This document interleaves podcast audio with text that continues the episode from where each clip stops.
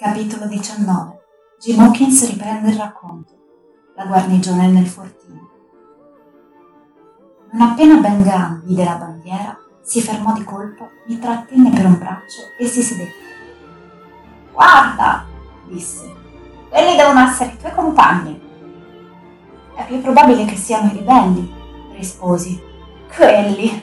In un posto come questo dove nessuno mette piede a parte i cavalieri di Ventura, Silver avrebbe stato il Jolly Roger, stanne certo. No, sono i tuoi compagni.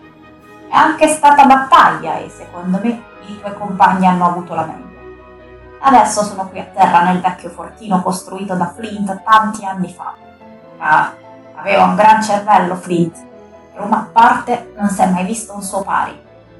Non aveva paura di nessuno lui, fuorché di Silver. Silver aveva questo privilegio Beh, dissi, darsi che sia così e così sia.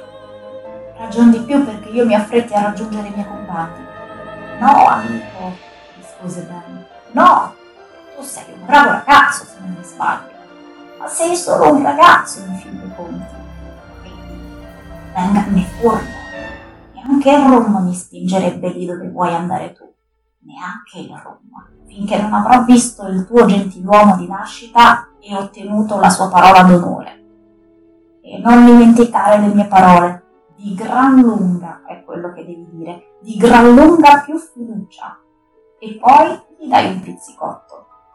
E mi pizzicò per la terza volta con la stessa aria complice. E quando ci sarà bisogno di Ben Gunn, tu sai dove trovarlo, Jim. Proprio dove l'hai trovato oggi e quello che viene deve tenere in mano qualcosa di bianco e deve venire da solo. Ah, e poi dici così, Ben Gunn, dici, ha le sue buone ragioni. Bene, dissi, credo di aver capito. Avete una proposta da fare e vorreste vedere il conte o il dottore. E vi si può trovare dove vi ho trovato io. È tutto? E quando vuoi sapere? aggiunse. Dunque, diciamo da mezzogiorno alle sei. Va bene, dissi. E ora posso andare? Non te ne dimenticherai? mi interrogò con ansia. Di gran lunga più fiducia e le sue buone ragioni, devi dire. Le sue buone ragioni. Questa è la cosa più importante, detto da uomo a uomo. Beh, allora, e continuava a trattenermi, Credo che tu possa andare, Jim. E Jim, se ti capita di incontrare Silver, tu non tradirai Ben Gunn, è così? Neanche le torture riusciranno a strappartelo di bocca. Neanche quelle, vero? E se i pirati si accampano a terra, Jim? Che ne diresti se domani ci fossero delle vedove? A questo punto fu interrotto da una forte detonazione e una palla di cannone giunse squarciando gli alberi e andò a conficcarsi nella sabbia a pochi passi dal posto in cui noi due discutevamo. Un attimo dopo ce la davamo a gambe, ciascuno nella sua direzione. Per un'ora buona frequenti detonazioni continuarono a scuotere l'isola e le palle a schiantarsi tra gli alberi. Io passavo da un nascondiglio all'altro, in seguito senza tregua, o almeno così mi pareva da quei proiettili tremendi ma verso la fine del bombardamento, benché non osassi avventurarmi nella direzione del fortino, dove le palle cadevano con maggiore frequenza, cominciai in qualche modo a riprendere coraggio e dopo un lungo giro verso est mi ritrovai a strisciare tra gli alberi lungo la spiaggia. Il sole era appena tramontato.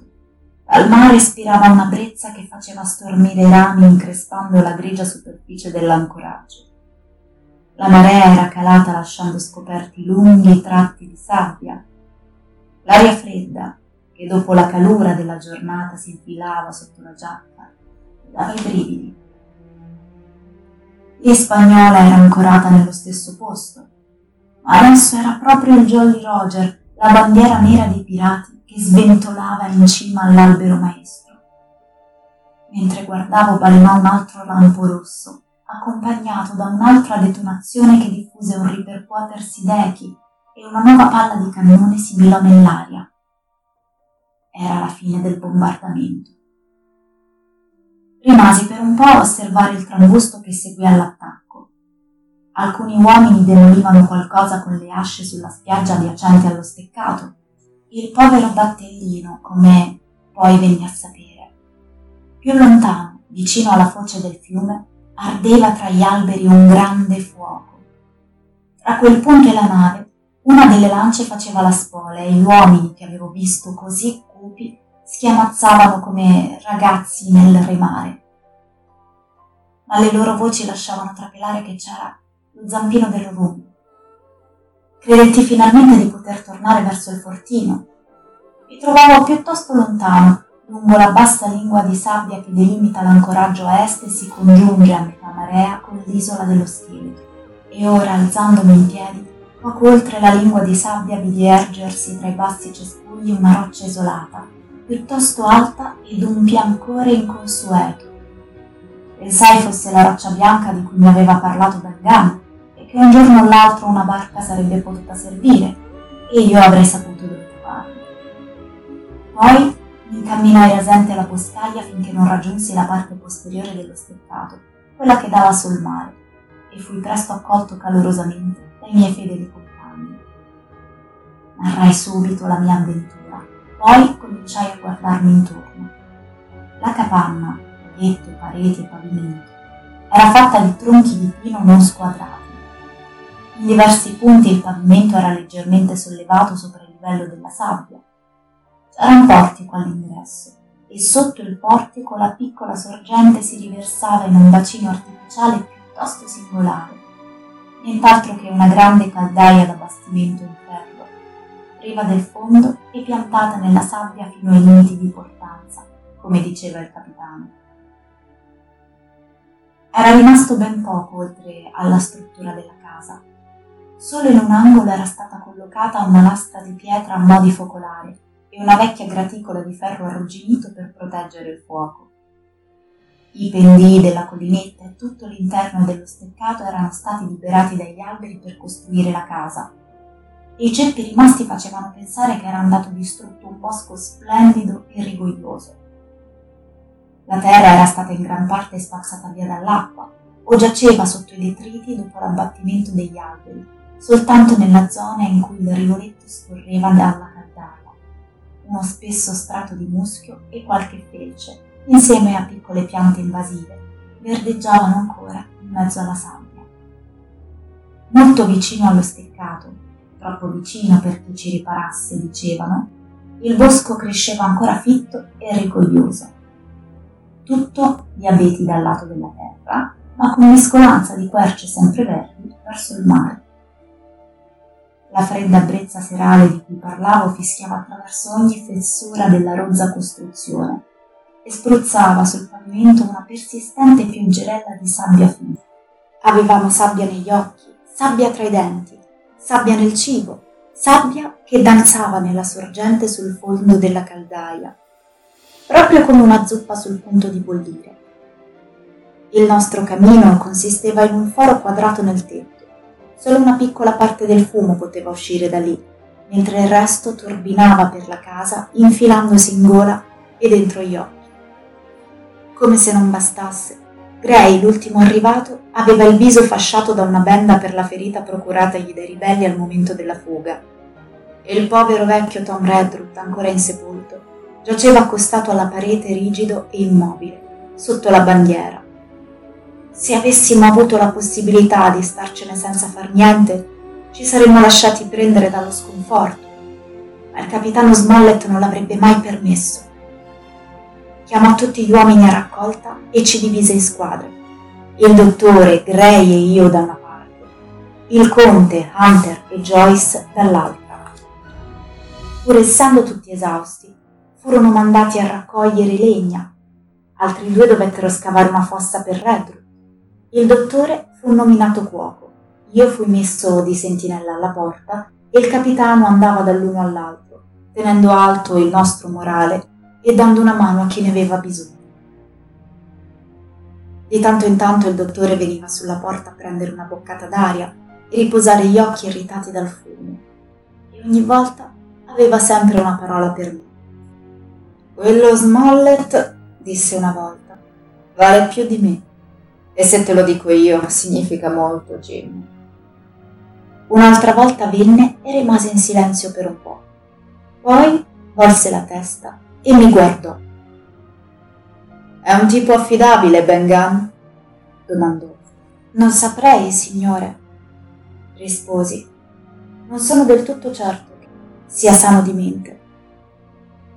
Se hai qualche dubbio deve essere proprio così, ribatte il dottore. Un uomo che è rimasto per tre anni a mordersi le unghie su un'isola deserta, Jim, non puoi aspettarti che sia sano di mente come te e me. Sarebbe contrario alla natura umana. Era il formaggio a cui teneva tanto, dicevi. Sì, signore, formaggio, risposi. Beh, Jim, dissi, considera i vantaggi dell'essere golosi. Hai visto la mia tabacchiera, vero? Non mi ha mai visto fiutare tabacco. Il motivo è che nella mia tabacchiera conservo un pezzo di formaggio parmigiano, un formaggio che fanno in Italia molto nutriente. Beh, è per Bengan. Prima di cena seppellimmo il vecchio Tom nella sabbia e restammo in piedi per un po' intorno a lui nella brezza, a capo scoperto. Era stata raccolta una discreta quantità di legna, ma non abbastanza a detta del capitano. Egli scosse il capo e ci disse che l'indomani bisognava rimettersi al lavoro con maggiore impegno. Poi, dopo aver eh, mangiato la nostra carne di maiale e aver bevuto ciascuno un bel bicchiere di ponce all'acquavite, i tre capi si appartarono in un angolo per discutere la situazione. Pareva proprio che non sapessero che pesci pigliare perché le provviste erano talmente scarse che la fame ci avrebbe costretti ad arrenderci molto prima che arrivassero i soccorsi.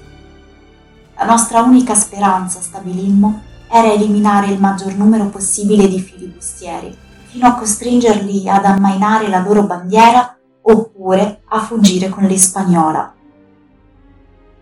Da 19 erano già ridotti a 15, altri due erano feriti e uno, l'uomo colpito vicino al cannone, se non era morto doveva perlomeno essere gravemente ferito. Ogni volta che si fosse presentata l'occasione dovevamo sparare, usando la massima prudenza per preservare le nostre vite. E per di più avevamo due validi alleati, il rum e il clima. Quanto al primo, benché fossimo distanti all'incirca mezzo miglio, li sentivamo schiamazzare e cantare fino a tarda notte. Quanto al secondo, il dottore si giocava la parrucca che accampati com'erano nella palude e sprovvisti di medicinali, metà di loro si sarebbero ammalati entro una settimana. Perciò, aggiunse, se non ci ammazzano prima saranno ben contenti di sbaraccare e tornarsene sulla goletta. È pur sempre una nave, e loro possono rimettersi a fare pirati, presumo. Sarebbe la prima nave che perdo, disse il capitano Smollett. Ero stanco morto, come potete immaginare, e quando mi misi a dormire, non prima di aver sbrigato altre faccende, dormii come un ghiro. Gli altri erano già in piedi da un pezzo e avevano già fatto colazione e quasi raddoppiato la quantità di legna da ardere, quando fui svegliato da una grande agitazione e da un suono di voci. Bandiera bianca! sentì dire da qualcuno. Poi, subito dopo, con un grido di sorpresa. È Silver in persona! A quel punto balzai in piedi e stropicciandomi gli occhi, corsi a una feritoia nella parete